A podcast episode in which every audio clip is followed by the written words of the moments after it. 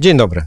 W Kościele Adwentystów Dnia Siódmego bardzo ważną częścią e, naszego życia i nabożeństwa jest studium Pisma Świętego.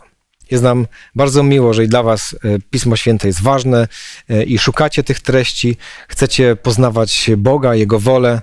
Cieszymy się, że dołączyliście. Zapraszam na studium, gdzie będziemy zastanawiać się nad początkami zła, grzechu, pychy, skąd to się wzięło, gdzie to się pojawiało w historii, w księdze Izajasza, którą studiujemy e, przez cały sezon e, i jak również w naszym życiu dzisiaj może to się pojawiać. E, zapraszam serdecznie na dzisiejsze studium Pragnienie zrównania się z Bogiem.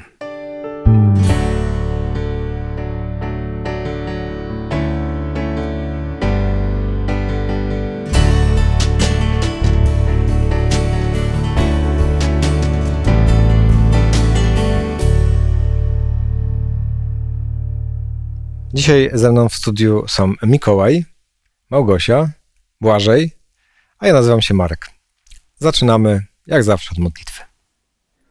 Panie nasz i Boże, bardzo Ci dziękujemy za Twoje słowo i za to, że możemy je czytać, rozważać, dzielić się nim.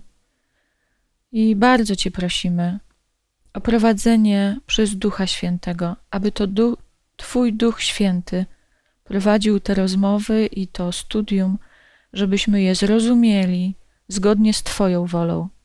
Amen. Amen. Amen. Amen. Idziemy od razu do Księgi Izajasza, bo e, te najbardziej esencjonalne tematy będą gdzieś tam za chwilę. E, dziesiąty rozdział.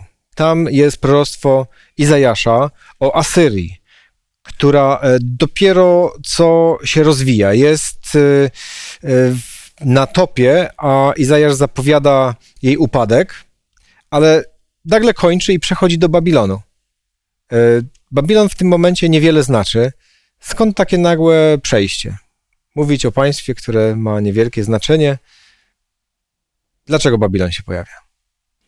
To jest niezwykłe właśnie w Biblii i co mi tylko pokazuje, że księga ta powstała pod natchnieniem Ducha Świętego że często y, jest tak, są takie przesłania i takie proroctwa, których my jako ludzie może byśmy się czegoś innego spodziewali albo inaczej to ułożyli, a Bóg z jakichś powodów pokazuje nam swoje proroctwo, swoje przesłanie. Y, jak wiemy potem z, z kolejnych ksiąg, między innymi z księgi Daniela, Babilon miał nas i ówczesnych ludzi, ale i nas jako wierzących w każdym wieku nauczyć bardzo wiele nauczyć o y, wejściu na szczyty, a potem upadku, ale i nawróceniu. Jest to państwo, które w historii, również w historii Bożej, przekazuje nam taki, no, ja bym powiedziała, specjalny przekaz, który nas wiele uczy. Z jakichś powodów Asyria tu została pominięta, i na podstawie Babilonu Bóg pokazuje nam ogromną lekcję, co daje pycha, do czego doprowadza, i również lekcję tego, że bez względu na to, jak wielkie są mocarstwa, jak wielkie nam się wydają potężne, to Bóg ma plan i to Bóg ten plan realizuje. Ostatecznie to Babilon podbił Jer Jeruzalem i to on stał się tym symbolem tego wrogu, wroga ludu Bożego, więc to na nim jest skupiona największa uwaga. No właśnie, Biblia jest natchniona i prorok Izajasz już, już wiedział, co ma nastąpić, Pan Bóg mu to objawił. Dodając, y, bo to już Małgosia wspomniała o tej księdze Daniela. Księga Daniela i, i sen Nabuchodonozora wskazuje na ciąg wydarzeń od czasów Babilonu aż po przyjście Królestwa Bożego, które jest w zasadzie centrum zainteresowania Biblii. Kiedy nastąpi wreszcie to Królestwo Boże. Więc y, Babilon wyznacza taką granicę, i to już wtedy nie wiadomo, czy to Izajasz o tym wiedział, ale Bóg wiedział o tym, dając mu to natchnienie. Pewną granicę początkową, od której już należy odczytywać w zasadzie wszystkie proroctwa dotyczące historii w ogóle świata. Więc w tym sensie to jest bardzo ważne królestwo. Czyli takie kolejne kamienie milowe. Tak. Widać też, że Pan Bóg miał wiele do powiedzenia Izajaszowi, co będziemy studiować w kolejnych naszych e, rozdziałach. Dochodzimy przecież aż do nowej ziemi, więc mówi, musimy iść trochę szybciej, bo mam ci wiele do powiedzenia. W tym dziesiątym rozdziale jest sporo takich trudnych słów, jak na Biblię. Jest mowa o gwałtach, e, o mordowaniu niemowląt. W akcie tych a tych wojen, które tam się miały pojawiać jako, jako no, Boży wyrok. E, Czy prorok Boży, Boga miłości, nie powinien e, tak troszeczkę powściągnąć się w słowach i tak jakoś łagodniej o pewnych sprawach mówić, a nie tak takie flaki na wierzchu wszędzie? Ja y, może podzielę się takim doświadczeniem, które miałam niedawno. Rozmawiałam ze znajomym, który swego czasu czytał Biblię i jak y, zaczęłam z nim rozmawiać, e, czy czyta tą Biblię nadal, to mówi, nie, wiesz co, y, czytałem raz, potem czytałem drugi i drugim razem już przestałem, dlatego że już nie działają na mnie te groźby i te kary. I, wspom- ja wspomniałam wtedy, nawiązałam do księgi Izajasza i mówię, w księdze Izajasza, dla mnie to jest najpiękniejsza księga Starego Testamentu, no, o wielu księgach tak mówię, no, ale księga Izajasza też jest szczególna, która y, pomimo tych brutalnych słów ma jeszcze więcej y, słów miłości. I tak jak jest też napisane, że y, Bóg jedno pokolenie się gniewa, a przez tysiące okazuje łaskę. Y, Jeszcze bardziej te sceny mówią mi i te opisy mi udowadniają, że jest to faktycznie Słowo Boże, bo nie jest to słowo wybielone, nie jest to słowo tak nierealne, e, nie jest to słowo ubarwione po to, żeby były, było lepiej strawne dla każdego człowieka. Ono jest prawdziwe. Konsekwencją grzechu jest śmierć, ale darem łaski Bożej jest życie wieczne. I tutaj mamy trochę taki miks tego, co się dzieje w przypadku, jak ludzie odchodzą od Boga, ale jednocześnie co chwilę jest, i będziemy na pewno też dzisiaj o tym mówić, co chwilę są słowa łaski i miłości, gdzie Bóg mówi: Przyjdź do mnie, a ja ci dam życie. W rozdziale później też 13 jest o tych właśnie dzieciach, które miały być roztrzaskane. Y, I ten motyw pojawia się innymi w psalmie 137, y, kiedy już to jest już pieśń wygnańców w Babilonie, natomiast pokazuje pewnego rodzaju problemy, z jakimi się zmagali ogólnie w czasie wojen ludzie w tamtych czasach. I psalm 137 kończy się w wersecie 8 i 9. Córko babilońska, pustoszycielko, błogosławiony, kto ci odpłaci to, co coś nam wyrządziła. Błogosławiony, kto pochwyci i roztrzaska niemowlęta twoje o skałę. To z Biblii? Tak, to jest z Biblii, psalm 137. E, I wydawać by się mogło, że po co takie straszne opisy, roztrzaskiwanie niemowląt o twoją skałę. Natomiast dla tamtych ludzi było to, ba- to była bardzo konkretna i bardzo potrzebne słowa, bardzo potrzebna modlitwa, ponieważ takie były zwyczaje wo, y, wojska w tamtym czasie, że faktycznie kiedy y, Asyria czy później Babilon najeżdżały, to faktycznie było roztrzaskiwanie niemowląt, było rozprywanie ciała, ciała brzemiennych kobiet. e, No i takie było okrucieństwa e, ta- tamtejszych wojen. E, Natomiast te, te słowa, które Pan Bóg przekazuje przez Izajasza, czy te modlitwy, które tutaj są e, kierowane przez psalmistę, pokazują, że z jednej strony e, ci ludzie oddają to, to, tą sprawę Panu Bogu, e, proszą Pana Boga o to, żeby On zainterweniował, z drugiej strony Pan Bóg mówi, że tak, że On, że on o tym pamięta i że, to on się, że On odpłaci sprawiedliwie kiedyś za to No wszystko. właśnie, czyli tutaj chodzi o sprawiedliwość. To jest też język tamtych czasów, zrozumiały dla tamtych ludzi coś, co dla nas y, jest takie zupełnie e, nierealne. E, To też pokazuje, jak okrutny jest grzech w zestawieniu z Bożą łaską i Księga Izajasza pięknie te kontrasty nam i dzisiaj też będziemy mieli trochę takich kontrastów, będziemy mogli zobaczyć. I, I też Pan Bóg nie może być obojętny w obliczu tego, kiedy jego lud y, cierpi. On też działa. Taka jest miłość. Miłość jest y, no, gorąca, gorliwa i taka pełna. No też to trzeba powiedzieć, że to cierpienie jest też zesłane, to zapowiedziane cierpienie, o które przyjdzie też i teraz, i za 100 lat. Jeszcze jak się czyta Księgę Jeremiasza przez y, kilkadziesiąt rozdziałów, jest y, smaganie tego ludu przez Boga. Więc to, bo to też jeszcze warto by powiedzieć, dlaczego tak okrutne słowa, żeby obudzić.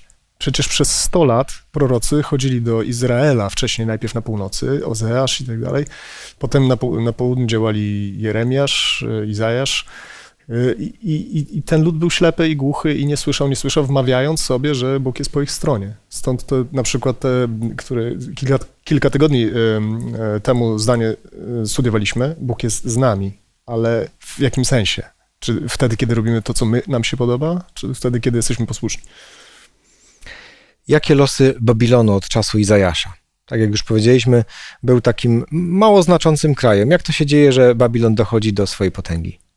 Nabopolazar, czyli ojciec Nabuchodonozora, y, z, z takiej właśnie prowincji y, Asyrii, y, tam gdzie jest Elam, w zasadzie potęgą militarną, y, zdobywa prze- przewagę i, i cały świat jest u jego stóp. To jest w zasadzie, potem będziemy mówić o Pysze, to jest jedyne, jedyne mm, imperium w historiach świata, które podbiło cały cywilizowany świat, włącznie właśnie z, z, z Jerozolimą, z tam, tam, gdzie była świątynia Boża. Wcześniej to nigdy się nie wydarzyło, żeby, żeby takie rzeczy miały miejsce, więc mm, no, roz, rozrosła się przy, poten, przy potędze militarnej, ale też i kulturowej. To do dzisiaj korzystamy na przykład z podziału tego na zegarzy, tak? 60, 60 system w geometrii. To, to, to, było, to, też była, to była też wielka kultura. E, Pytanie, dlaczego akurat Babilon i jak urósł w potęgę, dla mnie jest może trochę mniej istotne, e, dlatego że potęg, mimo wszystko, fakt Babilon był wielkim, podbił cały ten świat ówczesny.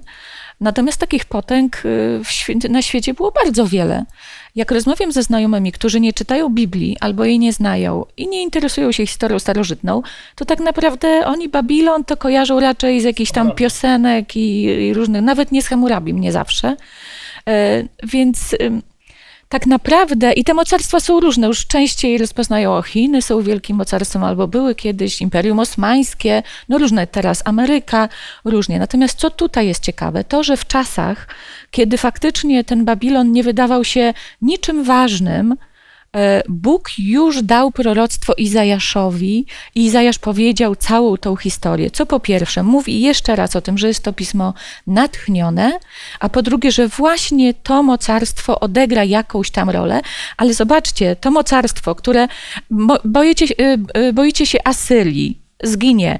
Będziecie się bać Babilonu. Nie bójcie się, zginie. Ja mam swój plan, który realizuję, a planem jest zbawienie i to jest najważniejsze. W tych proroctwach już o Babilonie padają ciekawe słowa, jakbyśmy mogli przeczytać 13 rozdział od 19 do 22. I stanie się z Babilonem, perłą królestw, chlubą i dumą Chaldejczyków, to co się stało z Sodomą i Gomorą, które zniszczył Bóg. Nigdy już nie będzie zamieszkany i nie będzie w nim ludzi po wszystkie pokolenia. Żaden Arab nie rozbije tam namiotu, ani pasterze nie zatrzymają się tam z trzodami. Lecz dzikie zwierzęta będą tam miały swoje leże, a ich domy będą pełne sów. Mieszkać tam będą strusie i wyprawiać swoje harce kosmacze. Hieny będą wyć w jego pałacach, a szakale we wspaniałych zamkach. Bliski już jest jego czas, a jego dni nie ulegną zwłoce. No i wyobraźmy sobie, e, bo to musiało minąć 100 lat mniej więcej około od Izajasza, kiedy wypowiedział te słowa, e, do czasu, e, kiedy Babilon był takim potężnym państwem, właściwie imperium e, dominującym nad całym światem. E, I teraz e, człowiek, który znajduje księgę Izajasza w tym imperium babilońskim, które jest hegemonem nad wszystkim i czyta o tym, że tutaj to tylko strusie i coś tam będą jakieś sobie dzikie zwierzęta pomieszkiwać, że tutaj nic nie będzie. Co on sobie miał pomyśleć o takim Izajaszu? No miał tylko dwa wyjścia. Albo jest to prorok Boży, albo jest to y, prorok fałszywy, który wymyśla i pociesza lud zupełnie bez sensu, tylko po to chyba, żeby kogoś pocieszyć. Czy mamy dzisiaj jakieś proroctwa, które mogą tak przecudnie brzmieć, e, tak nierealnie, jak e, proroctwo o upadku Babilonu w czasie e, jego szczytu? A w zasadzie my musimy głosić dokładnie w zasadzie to samo poselstwo słowo w słowo. Upadł, upadł Babilon, to jest część tego, co my musimy mówić, a co wydaje się tak samo nierealne. Przecież jeżeli y, mamy powiedzieć, że systemy religijne wszystkiej ziemi upadną, no to, to człowiek y, myśli sobie, no o, oczywiście ateiści na przykład temu przy, przyklasną, ale prawdopodobnie sami do końca w to nie wierząc, prawda, że to jednak będzie miało miejsce, a jednak Bóg o tym mówi wyraźnie, że, że te systemy, one upadną fizycznie, ale zanim jeszcze to nastąpi, to jeszcze się skompromitują na, na, arenę na arenie międzynarodowej wręcz, na skalę międzynarodową. Więc y, to poselstwo jest jak najbardziej ak- aktualne, tym bardziej, że jak my już tutaj wskoczyliśmy do tego, w zasadzie na koniec tego rozdziału, to tutaj w trakcie są jeszcze wersety, które mówią na przykład 11. Ukaże świat za jego zło i niegodziwych za ich nieprawość, położę kres pysze zuchwałych i poniżę wyniosłość okrutników. Y, Potem są y, teksty, które, y, które Chrystus cytuje, przepraszam, wcześniej, w dziesiątym wierszu, są teksty, które Chrystus cytuje stosując do końca świata. To znaczy, że to proroctwo że Babilon, bo to też jest odpowiedź na to pytanie, dlaczego Babilon? Bo Babilon stał się dla Boga ilustracją doskonałą całego świata, w ogóle, jego całej historii. I ten upadek Babilonu jest y, już do końca w zasadzie, bo Jan w, w, objawieniu często używa tego słowa, y, po prostu taką ilustracją tego, jak te systemy, które człowiek sobie wymyślił, religijne, one po prostu zginą. Wizja głoszenia Ewangelii po całej ziemi, wizja tego, co widział Jan, kiedy zobaczył, że z wielkiego ucisku wyszedł bardzo wielki tłum. E, No i właśnie teraz sobie patrzymy na ludzi, którzy są za, za, za, zatroskani o swoje własne codzienne życie, którzy o Bogu nie chcą słyszeć i sobie wyobrażamy, jak to jest możliwe. Ale chyba właśnie na tym polega wiara, że kiedy wydaje się, że jest zupełnie odwrotnie, to Pan Bóg wie, że będzie, że sytuacja się odwróci o 180 stopni. Takim e, ciekawym, również archeologicznym e, wypełnieniem tych słów, że tam tylko jakieś szakale i puchacze, e, jest odkrycie Babilonu e, dopiero pod koniec XIX wieku. 1899 rok niemiecki archeolog Robert Coldewey e, odkopuje gdzieś tam z piachów ten wielki Babilon, który był stolicą całego świata ówczesnego. Przez niemal e, 17 wieków był zagrzebany, nikt nie wiedział gdzie jest i w sumie do dzisiaj jest tylko miejscem em, archeologicznym, gdzie no, jest sporo pozostałości, natomiast te, te słowa, ni- nikt tam tego nie odbudował. Próbował Saddam Hussein, e, ale jak wiemy, mu się nie udało. Zatem to proroctwo do dzisiaj e, odbija się takim echem jest wciąż e, aktualne, jak zresztą wszystkie inne proroctwa. Abrama i Isztar jest w muzeum po prostu pergamońskim w Berlinie. Prawda? Tak. Ja jeszcze, jeżeli mogę jeszcze dodać, bo chyba najpiękniejsze proroctwa i obietnice, w które wierzymy, to jest to, że Jezus powróci i to, że będzie nowa ziemia, nowe niebo i tak naprawdę to, czego ludzie się teraz boją. Boimy się pandemii oczywiście w tych czasach, boimy się, e, nie wiem, zatrucia wód, że zabraknie wody, zabraknie świeżego powietrza, e, są jakieś pożary, wybuchy wulkanów, no najróżniejsze rzeczy się dzieją. Problemy ekonomiczne. z Problemy pracą. ekonomiczne, z szczepionki. pracą, tak. No boimy się absolutnie wszystkiego. Natomiast Bóg mówi po pierwsze, nie bój się, bardzo wiele razy w Biblii, nie bój się. I to już jest e, obietnica i proroctwo tak naprawdę. Nie musimy się bać. No i że będzie nowa ziemia, nowe niebo. Jak rozmawiam z ludźmi, bardzo często mówię o tym, ale słuchajcie, ta ziemia przestanie istnieć w tej formie, w jakiej jest. Ona będzie odnowiona i będzie piękna. Wczoraj dosłownie szłam z moją siostrą na spacer, na spacerze byliśmy i byłyśmy i y, w ramach tych różnych y, ozdób świątecznych, które teraz widać przed domami, oglądałyśmy drzewo pięknie oświecone, chyba setkami, jeżeli nie tysiącami światełek czerwonych. I stanęłam pod tym drzewem i mówię tak do mojej siostry, słuchaj, kiedyś jak przyjdzie Jezus i będzie odnowiona ziemia i nowe niebo, to tak jak widzisz te światełka na drzewach, to tyle będzie światów i będziemy mogły sobie tak podróżować i te światy zwiedzać. To jest takie i wiele innych pięknych proroctw w Biblii, Które brzmią dzisiaj nierealnie. Dokładnie jak bajka dla niektórych, tak jak Babilon, proroctwo o Babilonie, wtedy dla tych ówczesnych ludzi i jeszcze setki lat, znaczy setka przynajmniej lat później, brzmiała kompletnie nierealnie. Tak jak e, odczytywane w księdze Apokalipsy proroctwa e, o potędze e, Kościoła Powszechnego, na przykład 200 lat temu, Napoleon mówi: Przecież ja to właśnie zakończyłem.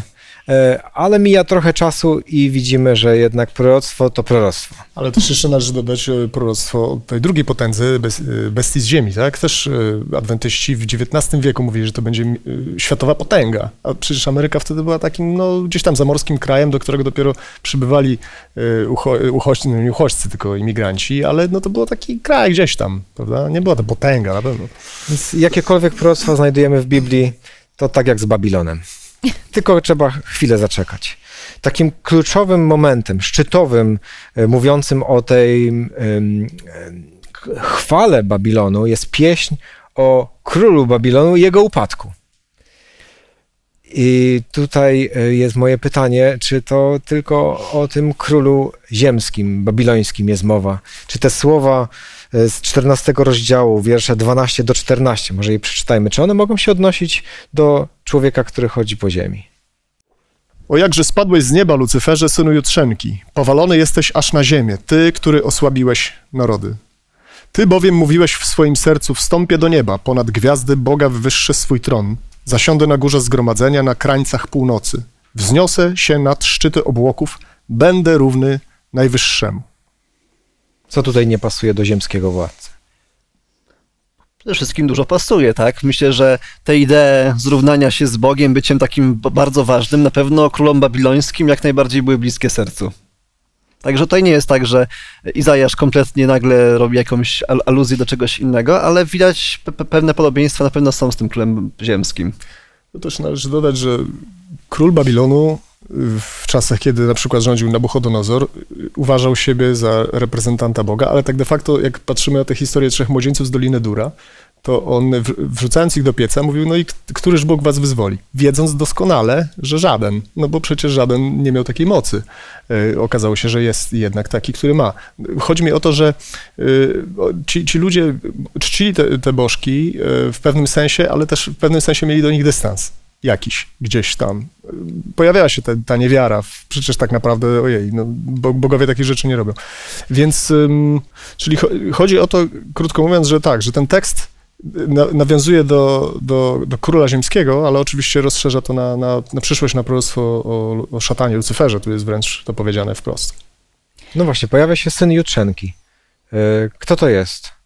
No cóż, e, bardzo prosta odpowiedź. E, Jest to i to, e, jest to, i to wołanie i jest to przy, przypomnienie tej pierwotnej chwały, którą ta postać miała. E, Gwiazdo jasna, synu Jutrzenki.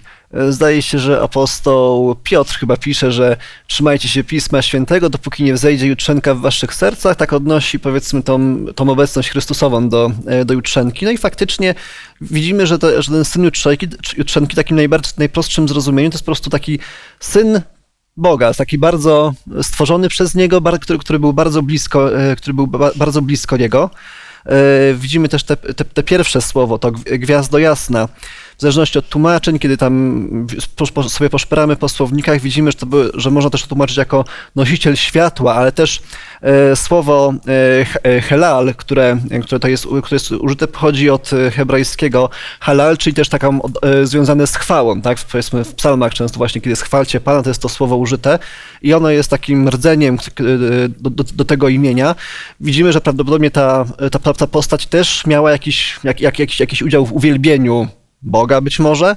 E, widzimy, że miała kiedyś bardzo, bardzo wysokie kompetencje i była naprawdę taka wysoko postawiona. Czyli Lucyfer, ten, który nosił światło, otrzymywał światło od Boga jako polecenia, y, informacje, które miał przekazać dalej y, i był u samego tronu. No, Biblia tłumaczy sama siebie i myślę, że te słowa są jeszcze bardziej zrozumiałe właśnie jako e, symbol szatana, bo oczywiście słowa w Biblii przeważnie są e, wieloznaczne i właśnie oznaczają króla babilońskiego. E, Mogą oznaczać też tak naprawdę wszystkich królów, którzy w pysze równają się z Bogiem, bo takich królów zdecydowanie było więcej w historii świata i być może nawet jeszcze teraz są. Natomiast patrząc dodatkowo na teksty z Księgi Ezechiela 28 rozdziału, gdzie faktycznie z kolei król Tyru jest też symbolicznie przedstawiony, to tamte y, opis y, zdecydowanie jest takim jakby mniej ludzki, e, bo jest, wiem, ty, który byłeś odbiciem doskonałości, pełnym mądrości, skończonego piękna. Byłeś w Edenie, ogrodzie Bożym, okryciem twoim były wszelakie drogie kamienie i tak dalej, i tak dalej. To już tak jakby myślimy o y, królu y, takim y, ludzkim, no może tak niekoniecznie, ale też. I y, z kolei tekst z Księgi Objawienia z 12 rozdziału, gdzie jest wręcz dosłownie powiedziane, że szatan i jego aniołowie zostali zrzuceni z nieba. A tutaj ten syn Jutrzenki faktycznie też został zrzucony. I porównując te wszystkie teksty, już trochę jaśniej nam się pokazuje, że jest to faktycznie symbol, symbol szatana, ale y, tak jak mówię, teksty biblijne są wieloznaczne. Ja to też rozumiem i to jest takie ostrzeżenie dla każdego z nas, który od tego szatana uczy się pychy albo bierze od niego właśnie te cechy, że się wywyższamy, e, wywyższamy się na innych ludzi, wywyższamy się nad Bogiem, albo mówimy, Bóg nam jest niepotrzebny, ja jestem najmądrzejszy. Więc to jest też lekcja też dla każdego z nas e, że tak jak szatan został z nieba zrzucony, tak jak król babiloński zostanie zrzucony ze swojego tronu, tak i my no, powinniśmy się nauczyć pokory od Boga, bo pycha niestety doprowadza nas do tego, do czego doprowadziła i królów babilońskich, i innych królów, i szatana. Jest, jest- jeszcze jedna, przepraszam Marku, bo, bo jest, jest jeszcze jeden łącznik ciekawy, e, mi się wydaje. E, Zaraz po potopie w tym samym miejscu powstaje zigurat czy wieża, prawda, która mówi, że my się wzniesiemy ponad Boga, nie będziemy już go słuchać i lepiej się zabezpieczyć przed kolejną e, powodzią. Tak, Cokolwiek Bóg powiedział, że już Tak. nie będzie, to, To- nie, nie ufamy Bogu. Tak, i, i- ta wieża, gdzie, gdzie nastąpiło to pomieszanie języków, więc, więc y, a Babilon, wiemy, oznacza pomieszanie, ale w, w jakby w mniemaniu ludzi, którzy tworzyli to królestwo, on oznaczał bramę do nieba. Bra, bra, czyli jakby wejście. Król babiloński, i co ciekawe, ten tytuł do dzisiaj istnieje i jest używany w świecie religijnym, miał, y, miał taki jakby taką ideę w sobie, że on jest najwyższym budowniczym mostów. Mostów nie w sensie fizycznych mostów, tylko ze światem duchowym, z Bogiem, z bóstwem. E, Ten Pontifex Maximus dzisiaj tak ktoś, prawda, mówi o tym. I e, w, w ogóle też jest ciekawe, na przykład, nie wiem czy wiecie, że Królowa Brytyjska też jest e, mostem. Na przykład, kiedy ona umrze, e, będzie operacja, most londyński jest, już nie pamiętam, on, czy jest e, położony, czy coś takiego. W każdym razie chodzi o to, że on jakby jest głową kościoła. Jest jakby ta idea mostu, budowania przejścia do jakby kontaktu z Bogiem, ona nie jest przez Słowo Boże, tak jak mówi, czy też przez Chrystusa, jak mówi Biblia, drabinę ze snu Jakuba, tylko jest przez instytucję, przez głowę jakiegoś kościoła. To jest idea babilońska. No to ciekawe, że właśnie kolejni próbują stanąć w miejscu Boga, ale jak to było z tym pierwszym, który próbował zrównać się z Bogiem? Jak to możliwe, że anioł, który wie, że jest stworzony, wie, kim jest Bóg, e, wpada na pomysł, chciałbym być jak Bóg. Czy macie na to odpowiedź? Ktoś kiedyś napisał, że gdybyśmy chcieli wytłumaczyć, dlaczego powstał grzech, to byśmy go usprawiedliwili. E, Nie wiemy, dlaczego grzech powstał. E, Dla mnie również zagadką jest, dlaczego jedni ludzie idą za głosem Boga, a inni uparcie go odrzucają. To jest tajemnica i, i myślę, że ja nie wiem, czy kiedykolwiek, nawet jak Jezus wróci e, i będziemy mieli okazję z Nim rozmawiać i będziemy mieli na to wieczność, nie wiem, czy tak naprawdę do końca kiedykolwiek to zrozumiemy. E, Cała nadzieja w tym, że patrząc na to, na to, co Jezus musiał wycierpieć, my nigdy w życiu nie będziemy chcieli do tego wrócić i to już nie nastąpi. I to jest piękne. Natomiast dlaczego powstał grzech? Tylko, że mechanizm jest opisany. Ja się zgadzam, e, że, że nie możemy do końca odpowiedzieć na pytanie, dlaczego. Nie ma w tym logiki, miał wszystko. Miał wszystko, ale właśnie y, wytłumaczone jest, co jakby te, to nie jest usprawiedliwienie, tylko podanie przyczyn. I ono jest y, właśnie w tej księdze Ezechiela podane. Byłeś pełen piękna i pełen rozumu. I jakby zamiast być wdzięcznym za to, że Bóg mnie tak stworzył i postanowił na tak wspaniałym miejscu, szatan, który, znaczy Lucyfer, który stał się potem szatanem, bo szatan znaczy przeciwnik, a tu jest jeszcze, jeszcze światłonoścą, y, tym, tym, który właśnie, tak jak mówiłeś, aniołów informuje o pewnych rzeczach, które Bóg postanowił, że on się zaczyna w sobie przyglądać i zachwycać się tym, kim jest. A jeszcze dodatkowo, bo o tym żeśmy nie, trochę nie powiedzieli, syn to jest słowo w Biblii używane też do Chrystusa, syn Boży. E, tu jest syn Jutrzenki. Syn to jest pewna postawa. Psalm drugi, wiersz siódmy nam mówi o tym, że Chrystus stał się synem na podstawie dekretu Bożego, czyli wszedł, ja to tak rozumiem, w, w taki urząd, źle- brzmi słowo urząd, w tryb posłuszeństwa, co dla Boga jest dziwne, prawda? Jest dziwne, żeby być posłusznym komuś, ojcu swojemu.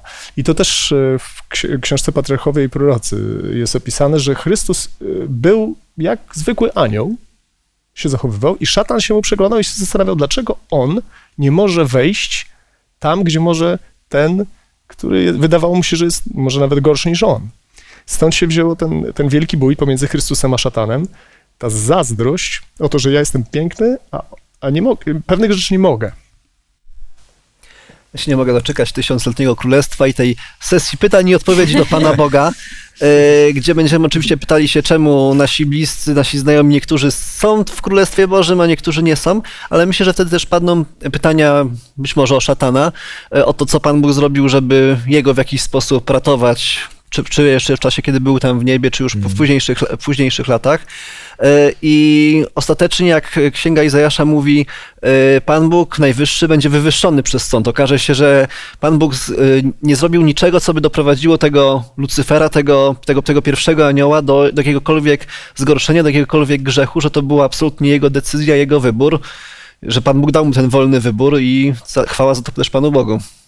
Y, Takie pytanie, które zawsze się pojawia jako konsekwencja tego, co się stało, dlaczego Pan Bóg właśnie tak zareagował? Y, Byłoby prościej dla całego wszechświata tego y, Lucyfera nakryć kapeluszem, y, wymazać z pamięci, nikt by nie wspomniał, a Pan Bóg pozwolił na te y, nasze ziemskie tysiące lat cierpienia, y, swojego cierpienia, kiedy na to patrzy, aniołów, którzy muszą tutaj ratować nas z opresji, patrzeć na to całe zło. Dlaczego taka reakcja Boga? No bo okazałoby się, że szatan ma rację. Bo, Ale nikt by o Szatan- nim nie pamiętał. no tak, tak, ale wtedy dla Boga by się okazało. Bo szatan oskarży Boga o to, że jest tyranem i że, że niebo, czyli ten wolny świat, tak naprawdę wolny świat, czyli wolny wszechświat, służy mu, bo po prostu tak został zaprogramowany. Jeżeli takie oskarżenie wysunąwszy zniknąłby, no we wszystkich umysłach powstałoby wrażenie, że to musiało coś w tym być. Bo ktoś, kto jest uczciwy, uczciwy kłada karty na stół. Tak jak właśnie zrobił to Bóg. E, Nie mógł Bóg pozwolić na to, żeby oskarżenie e, takie, tego, no bo to fundamentalne jest. Od, od tego zależy istnienie wszys- wszystkiego, co jest na, we wszechświecie, żeby ono musiało, żeby ono było, e, pozostało tak po prostu bez echa. Jest jeszcze jedna rzecz, zobaczcie, że bardzo często ludzie teraz podważają sprawiedliwość Bożą i mają bardzo różne koncepcje tego, kiedy im się wydaje, że Bóg byłby sprawiedliwy, jest sprawiedliwy.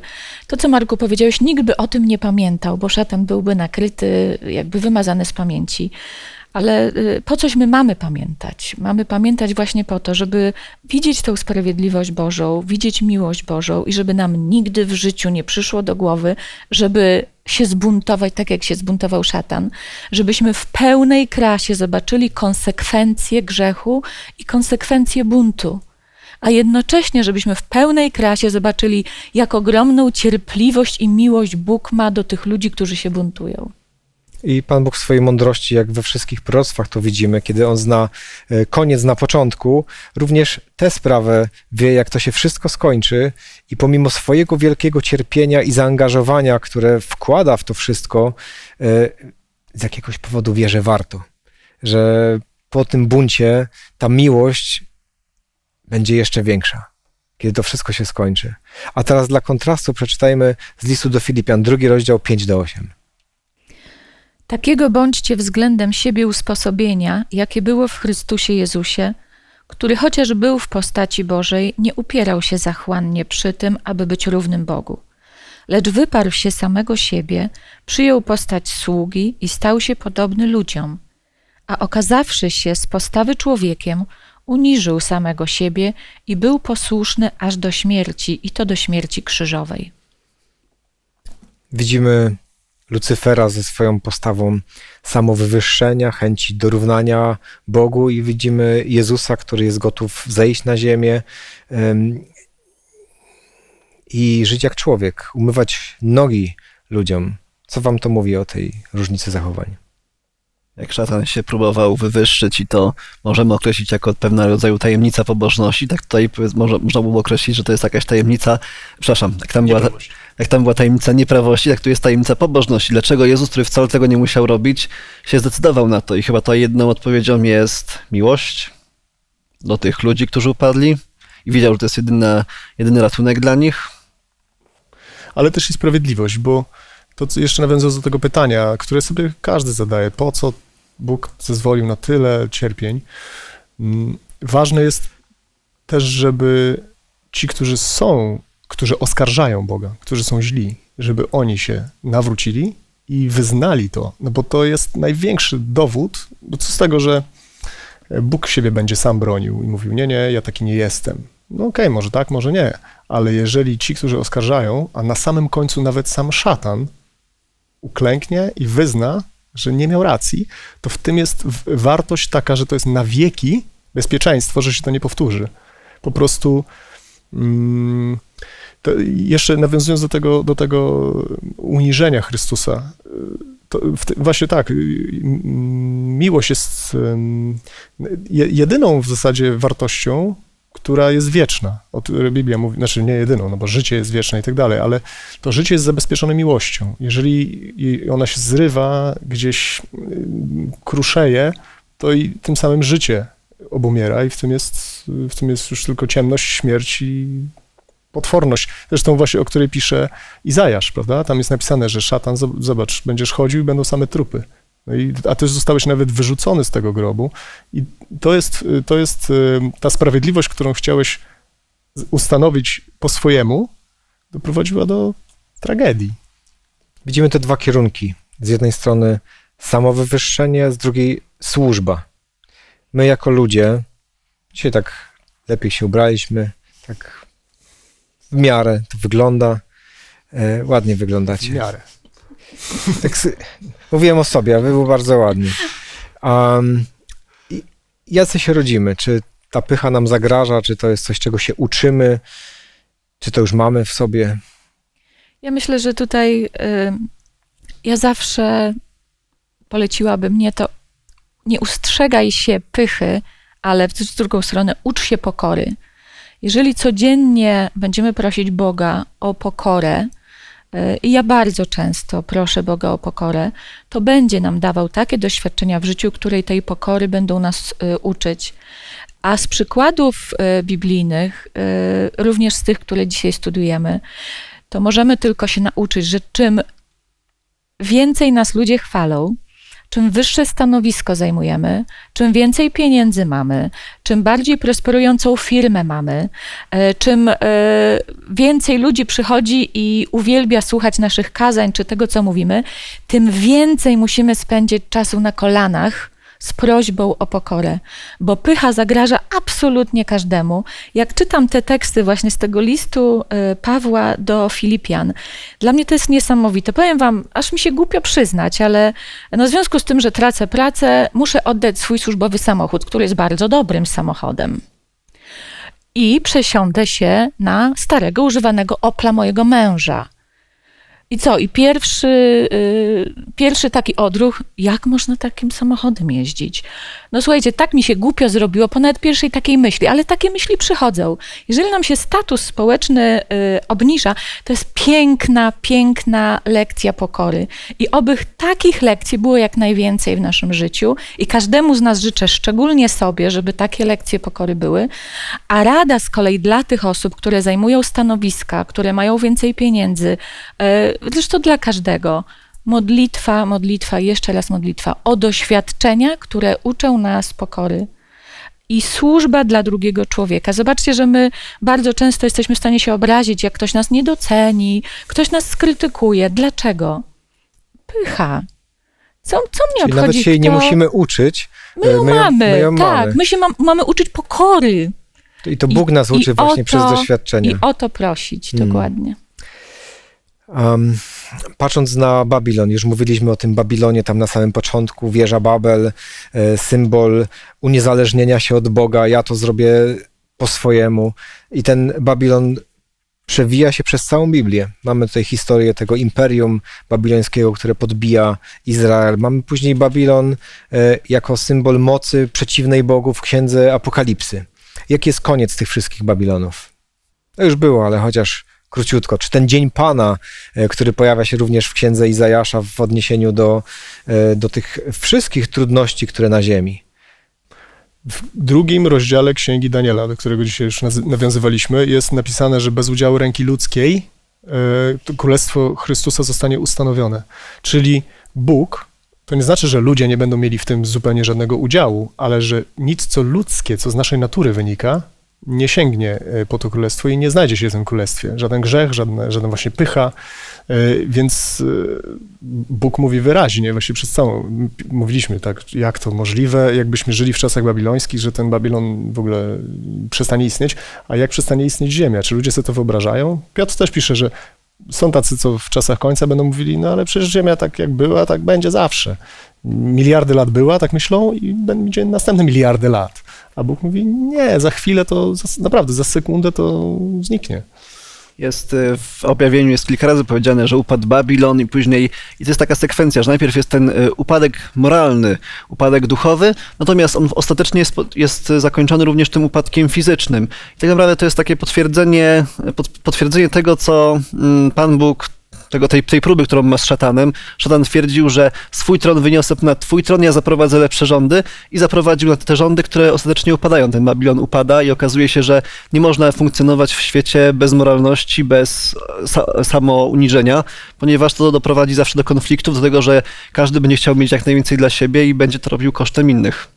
Czy Pan Bóg nie mógł być bardziej łaskawy dla Babilonu i jeszcze jakieś dodatkowe narzędzia zastosować, e, a tutaj takie zniszczenie, czyli no, niektórzy by powiedzieli, i jak nie będziesz mi posłuszny, to cię zniszczę.